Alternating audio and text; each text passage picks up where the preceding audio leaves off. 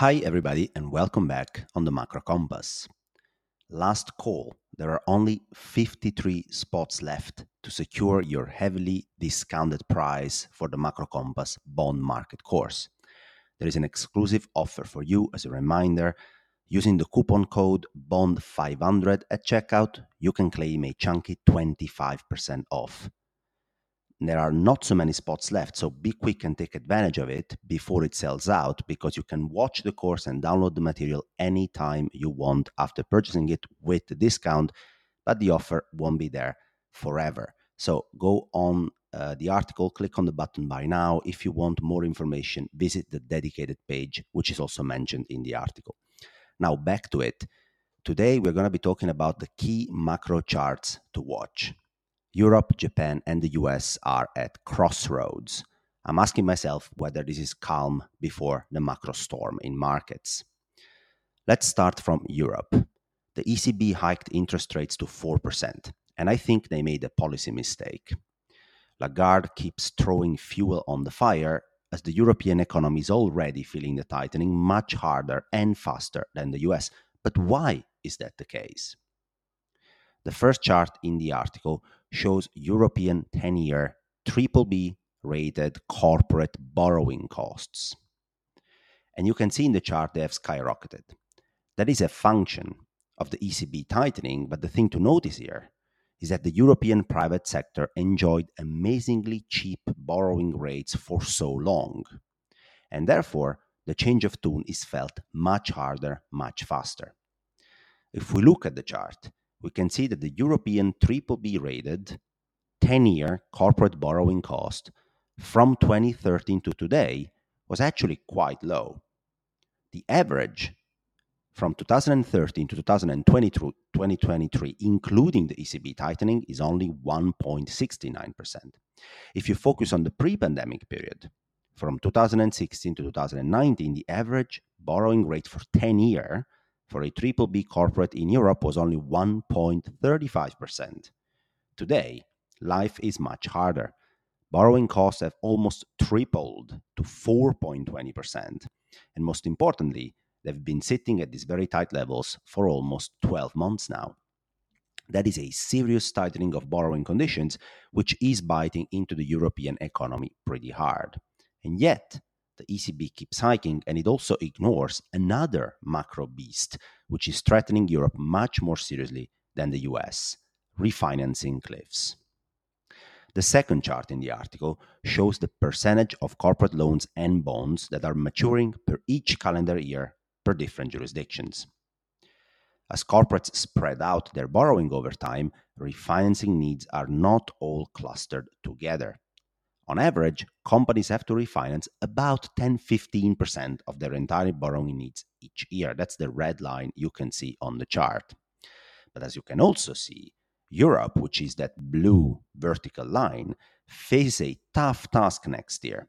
European companies will need to refinance 25% of their borrowing needs all in 2024, and they will have to do it at borrowing rates much higher than what they're used to, as we just discussed. As the refinancing cliffs approach fast in Europe, companies have to take hard decisions stay away from leverage and shrink their business altogether, or cut structural costs like labor to try and maintain a viable business despite higher borrowing rates.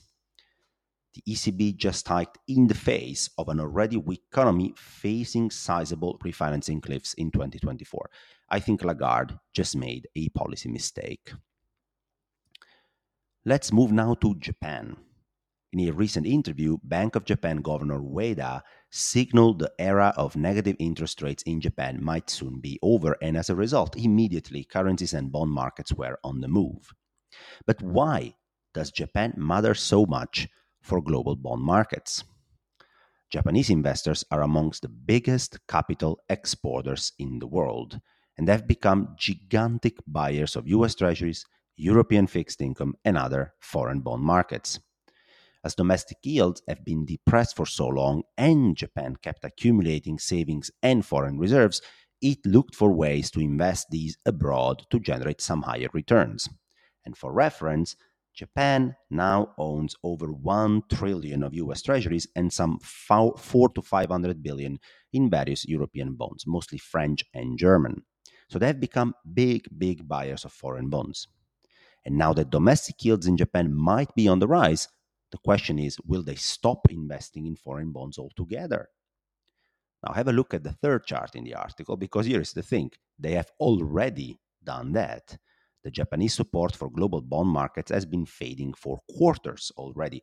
But wait a second, if Japanese bond yields have just now started to rise, why did Japanese investors stop investing in foreign bonds altogether for quarters now?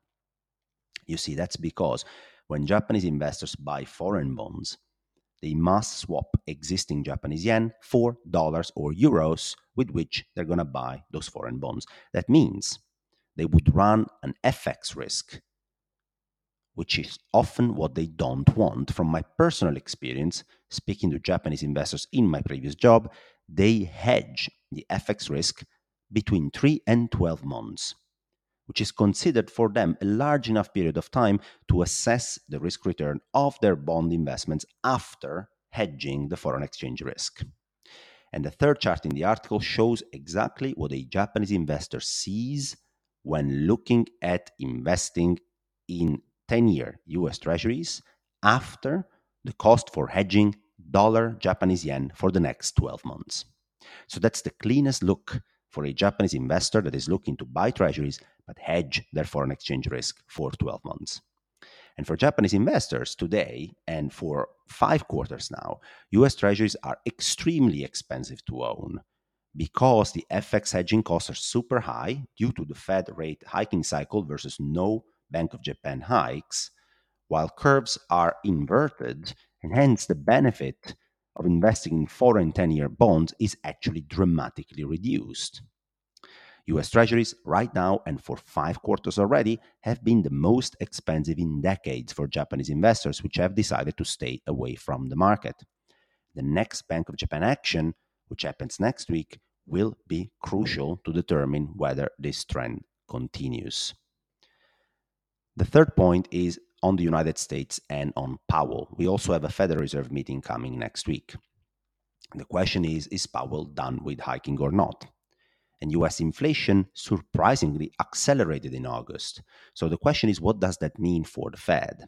Well, let's follow the framework that the Fed uses to analyze inflation. The Fed splits core inflation into goods inflation, housing inflation, and services ex housing inflation.